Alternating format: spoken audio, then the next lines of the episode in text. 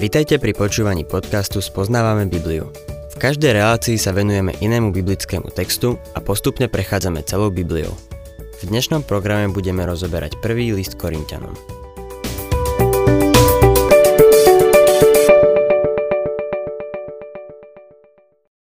Milí poslucháči, v 7. kapitole 1. listu Korintianom sa Pavol venuje manželstvu.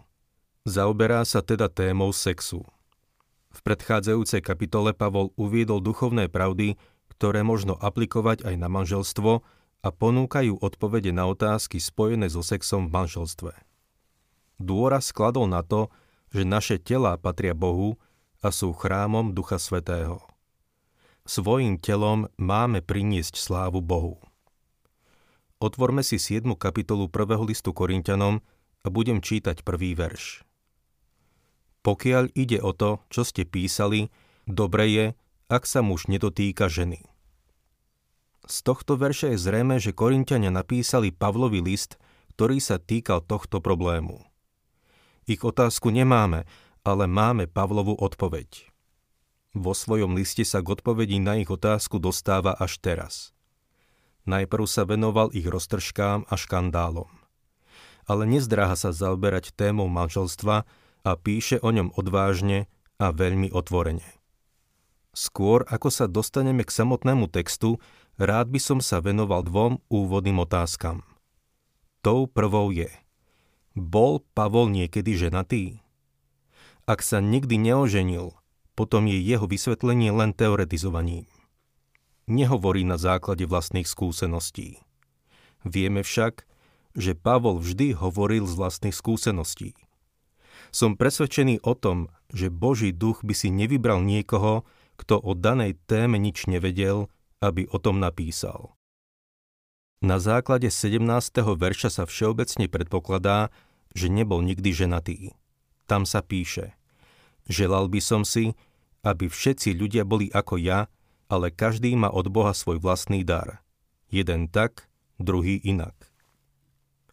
Ak predpokladáme, že Pavol nebol ženatý, mali by sme venovať pozornosť nasledujúcemu veršu. Neženatým, nevydatým a vdovám však hovorím. Pre nich je dobre, ak zostanú ako ja. Áno, z tohto verša vyplýva, že nebol ženatý, ale mohol byť aj vdovec. Je ťažké uveriť, že by Pavol nikdy nebol ženatý vzhľadom na jeho minulosť a kým bol. Pavol bol členom Sanhedrinu v skutkoch 26.10 hovorí To som v Jeruzaleme aj urobil. Keď som dostal od veľkňazov splnomocnenie, osobne som dal veľa svetých pozatvárať do väzenia. A keď ich zabíjali, schvaľoval som to. Keď to schvaľoval, nešlo len o nejaký vnútorný súhlas. Presnejší preklad týchto slov totiž je, že dával proti ním hlas. Ako mohol proti ním dávať svoj hlas? Hlasovaním v Sanhedrine, čo znamená, že bol členom Sanhedrinu. Keďže bol členom Sanhedrinu, musel byť ženatý, lebo to bola jedna z podmienok členstva v Sanhedrine. V tej dobe sa trvalo na tom, aby sa židovskí muži oženili. V Myšne, v zbierke nábožensko-právnych ustanovení sa píše, že by sa mali oženiť vo veku 18 rokov. Jeva Mot, čo je traktát Talmudu, uvádza vo svojom komentári ku Genesis 5.2. Žid, ktorý nemá ženu, nie je muž. Podľa môjho názoru je neodškriepiteľné, že Pavol bol svojho času ženatý. Bol nepochybne vdovec, ktorý sa už znovu neoženil. V 9. kapitole čítame Vary podľa príkladu ostatných apoštolov a pánových bratov i Kéfasa nemáme právo brať si so sebou sestru, ženu? Myslím si, že Pavol tým chcel povedať. Znovu by som sa mohol oženiť, keby som chcel. Bolo by mi to dovolené. Ale neurobím to z jednoduchého dôvodu, že by som ženu nežiadal o to, aby ma nasledovala a chodila so mnou v takejto službe, ktorú mi Boh zveril. Som presvedčený, že v minulosti Pavol miloval nejakú dobrú ženu, ktorá mu opetovala jeho lásku. O manželskom vzťahu písal s veľkou nehou. V Efezanom 5.25 čítame Muži, milujte svoje ženy tak, ako aj Kristus miloval církev a vydal za ňu samého seba. Chcel by som uviesť jeden citát od Frederika Williama Farara, anglikánskeho duchovného, z knihy Život a dielo svätého Pavla. Tam píše Vyvstávajú ďalšie otázky. Bol Saul ženatý? Mal počas vášnevých zápasov svojej mladosti podporu nejakého milujúceho srdca? Uprostred medziľudských sporov, ktoré vyplývali z nedokonalého a neuspokojivého vyznania viery, mal v nepokojnom mori svojho života ostrovček domova, v ktorom mohol nájsť útočisko pred neutíchajúcimi myšlienkami. Málo vieme o jeho rodinných vzťahoch. Nezáležalo mu na tom, aby miešal svoje súkromné záujmy s veľkými duchovnými pravdami, ktoré mu zamestnávali myseľ. No z toho mála, čo vieme, sa mi zdá, že na túto otázku musíme odpovedať kladne. Viacerí vykladači písma zastávajú názor, že Pavol bol ženatý a jeho manželka zomrela. Pavol sa o tom nikde nezmienuje, ale hovorí o manželskom vzťahu s takou nehou, že som presvedčený o tom, že bol predtým ženatý. Druhá vec, ktorú chcem uviesť, nie je otázka, ale konštatovanie je dôležité pochopiť, aký bol v tej dobe Korint. Ak tak neurobíme, chytíme sa do pasce, že Pavol vyzdvihuje slobodný stav nad manželský stav. Je potrebné pochopiť danú situáciu v Korinte, aby sme vedeli, o čom hovorí. Pozrime sa znovu na úvodné dva verše. Pokiaľ ide o to, čo ste písali, dobre je, ak sa muž nedotýka ženy. Aby sa však zabránilo smilstvu, nech má každý svoju ženu a každá nech má svojho muža. Je potrebné pochopiť Korint. Bol som pri ruinách starovekého Korintu. Nad nimi sa týči vrch, ktorý bol Akropolis, nazýval sa Akrokorint. Mestu dominoval Akrokorint, na ktorom sa nachádzal Afroditin chrám. Týčil sa nad mestom ako čierny mrak. Dnes sa tam nachádzajú ruiny po križiackej pevnosti. Keď tam prišli križiaci, použili kamene z Afroditinov chrámu a postavili z nich svoju pevnosť. Tento chrám bol ako väčšina pohanských chrámov. Náboženstvo bol sex. Bolo tam tisíc tzv. vestálskych panien. V chráme bolo možné dostať niečo na jedenie, pitie a sex. Tie vestálske pany neboli nič iné ako prostitútky. Sex sa uskutočňoval v mene náboženstva. Mimochodom, bola to aj Platónova filozofia. Ľudia zvyknú zabúdať na nemravnosť tej kultúry. Jeden muž mi raz povedal, Sokrates písal veľmi vznešeným jazykom. Áno, niekedy písal. Takisto povedal prostitútkam, ako sa majú správať. Celá myšlienka spočívala v tom, aby sa človek zbavil svojich telesných túžob tým, že ich uspokojí. To je pohanstvo. V Grécku z toho vznikli dva základné filozofické prúdy. Stoicizmus tvrdil, že tieto základné túžby mal človek zapierať. Epikureizmus hlásal, že ich mal človek naplňať. Manželka v rímskom svete bola hnutelným majetkom. Bola ťažným koňom. Muž mal spravidla niekoľko žien. Jedna mala na starosti kuchyňu, druhá obytný priestor a zase ďalšie oblečenie. Sex bol druhoradý, lebo muž išiel do chrámu, kde väčšinou našiel dievčatá, ktoré boli pekné. Tam oslavovali obdobie plodnosti a verte mi, o to tam išlo. S niečím podobným sa aj dnes môžeme stretnúť medzi beduínmi v Palestíne. Majú niekoľko žien a je to pre nich praktické. Jedna sa stará o ovce, ďalšia sa potuluje s mužom a ďalšia sa zdržuje doma, kde majú povedzme zo pár ovocných stromov. Myslí si, že potrebuje aspoň tri ženy. Z tejto degradácie Pavol pozdvihuje manželstvo na oveľa vyššiu úroveň a hovorí Korintianom, že takto nemajú žiť. Každý muž má mať jednu ženu a každá žena jedného muža. Pavol pozdvihol ženu z jej otrockého postavenia v pohanskom svete a urobil z nej spoločníka mužovi. Obnovil jej oprávnené postavenie. Keď písal Korintianom, Nachádzal sa v Efeze, kde situácia bola do veľkej miery rovnaká. V liste Efezanom 5.25 píše V Dianinom chráme sa robili také isté veci. A práve vo svojom liste Efeským napísal Muži, milujte svoje ženy tak, ako aj Kristus miloval cirkev a vydal za ňu samého seba. Viem, že niektorí hneď upozornia na to, že ženám povedal, aby poslúchali svojich mužov. Rád by som vedel, kde to napísal. To, čo napísal je. Efezanom 5, 21, 22. Navzájom sa podriadujte v bázni pred Kristom. Ženy svojim mužom ako pánovi. Podriadiť sa znamená odpovedať. Ženy majú odpovedať svojim mužom. Žena má reagovať na svojho muža. Muž je agresor. On iniciuje prejavy lásky a žena ju prijíma nie je to len záležitosť sexu. Zahrňa to duševnú, duchovnú, psychologickú a telesnú stránku. Muž je agresor, žena je prijímateľka. Na počiatku tak Boh stvoril muža a ženu. Ženu stvoril mužovi ako rovnocennú pomoc.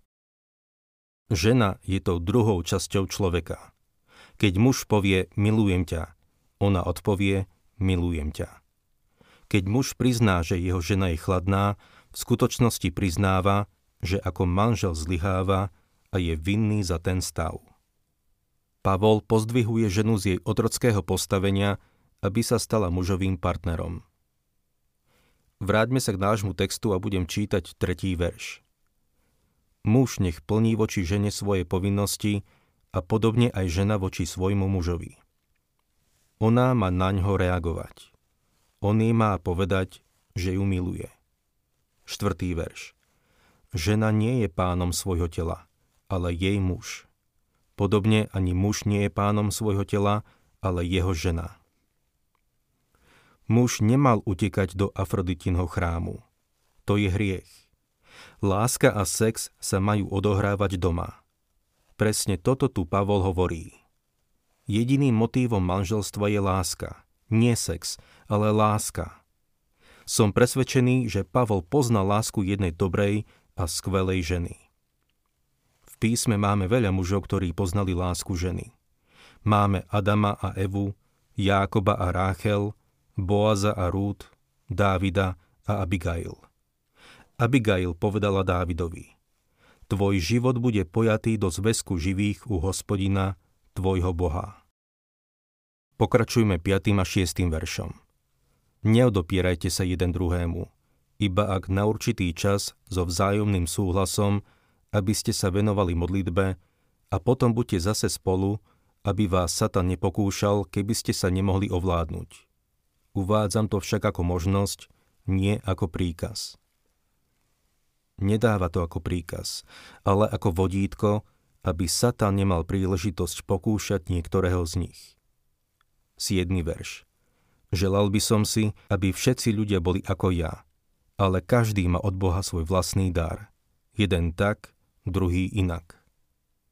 V tomto čase Pavol už nemal manželku. Neoženil sa znovu. Nemal ženu, ktorú by brával na svoje misijné cesty. Niektorí ľudia, ktorí slúžia na pánovom diele, zostali slobodní. Priniesli túto obeď. Niektorí na niekoľko rokov, iní na celý život pán Ježiš povedal. Matúš 19.12 Sú totiž ľudia neschopní manželstva, ktorí sa tak narodili zo života matky. Iní sú neschopní manželstva, lebo ich takými urobili ľudia. Ďalší sú neschopní manželstva, lebo sa sami urobili takými pre nebeské kráľovstvo.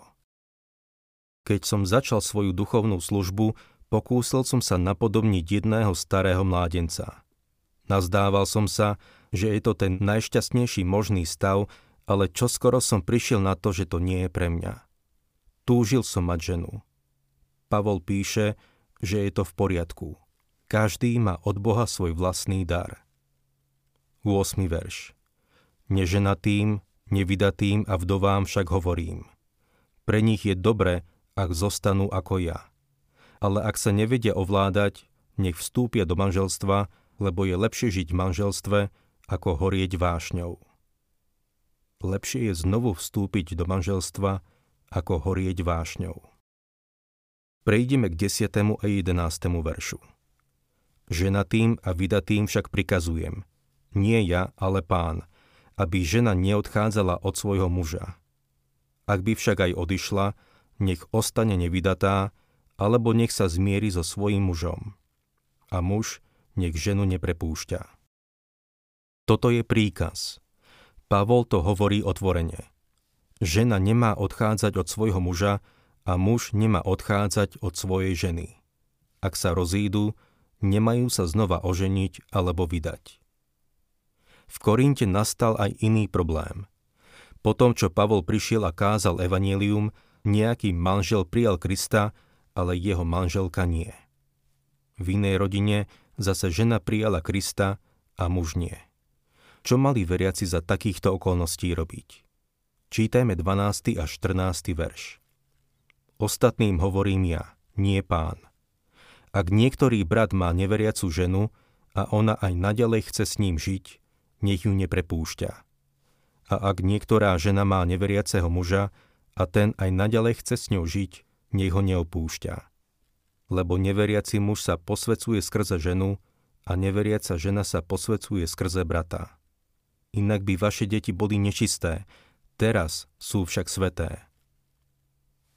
Ak nejaká žena bola vydatá za neveriaceho muža, alebo naopak, a mali spolu deti, Pavol hovorí, že sa majú pokúsiť zostať spolu. Hovorí, zostaňte tak, ako ste. 15. verš. Ale ak sa neveriaci odlučuje, nech sa odlúči. V takých prípadoch brat alebo sestra nie sú otrocky viazaní, veď Boh nás povolal k pokoju. Ak neveriaci vystúpi z manželského zväzku, to je iná vec. Potom je veriaci slobodný. Otázka je, či potom môže znovu vstúpiť do manželstva. Nazdávam sa, že za istých okolností by to Pavol povolil. Myslím si, že dnes nie je možné na to dať kategorické pravidlo. Myslím si, že každý prípad je iný. Obávam sa, že je to ľahké zneužiť, aj čo sa týka kresťanov.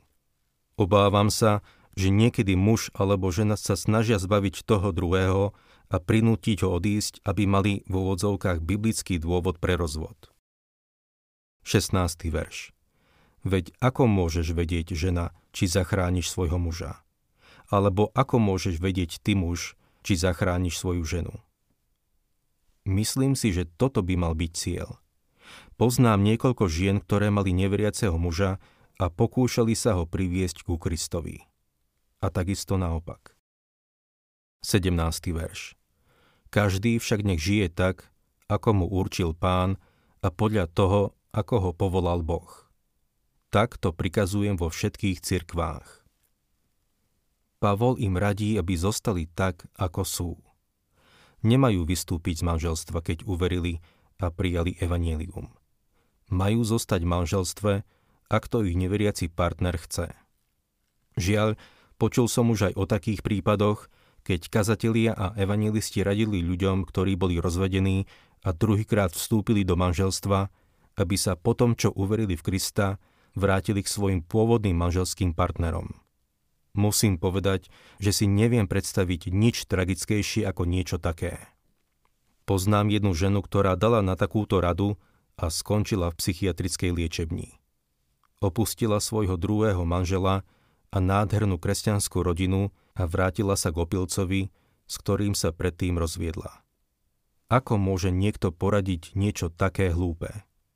Je dôležité porozumieť tomu, o čom tu Pavol hovorí. Čítajme ešte verše 18 až 20. Bol niekto povolaný ako obrezaný? Nech to nezakrýva. Bol niekto povolaný ako neobrezaný? nech sa nedáva obrezať. Obriezka nie je nič, ani neobriezka nie je nič, ale zachovávanie Božích prikázaní. Nech každý zotrvá v tom stave, v ktorom bol povolaný. Pavol to teraz aplikuje aj na iné vzťahy v živote.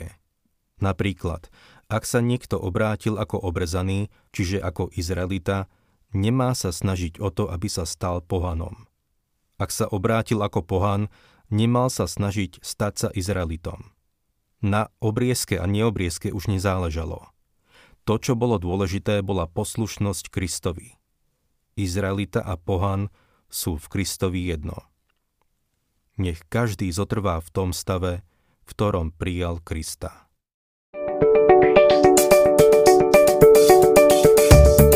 Ak sa vám páči program Spoznávame Bibliu, budeme radi, ak ho odporúčite svojim známym a dáte like, alebo nás začnete sledovať na facebookovej stránke Spoznávame Bibliu. A ak vás niečo oslovilo alebo zaujalo, napíšte nám cez Facebook alebo na adresu spoznávame.bibliu zavinač gmail.com.